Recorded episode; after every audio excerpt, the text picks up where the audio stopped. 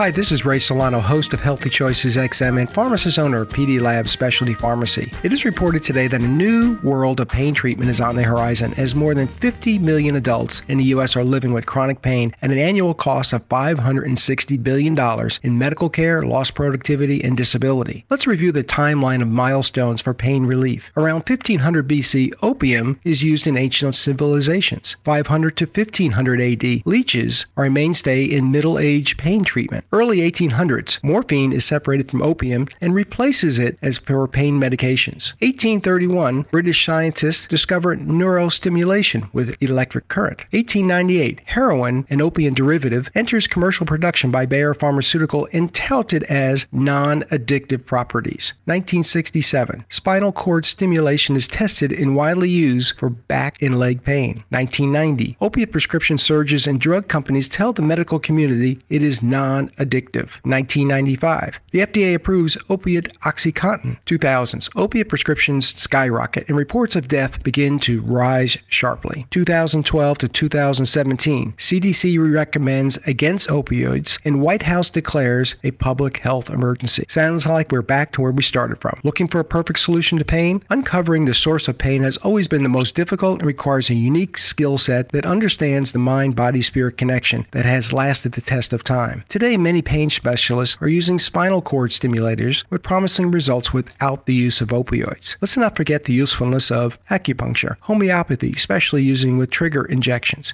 Give us a call at 512-219-0724 and we'll help you navigate the possible solutions you can discuss with your physician. Sign up for my weekly podcast, Healthy Choices XM, listed on the Apple Podcast and on our website, pdlabsrx.com. Remember, you have a choice in your healthcare.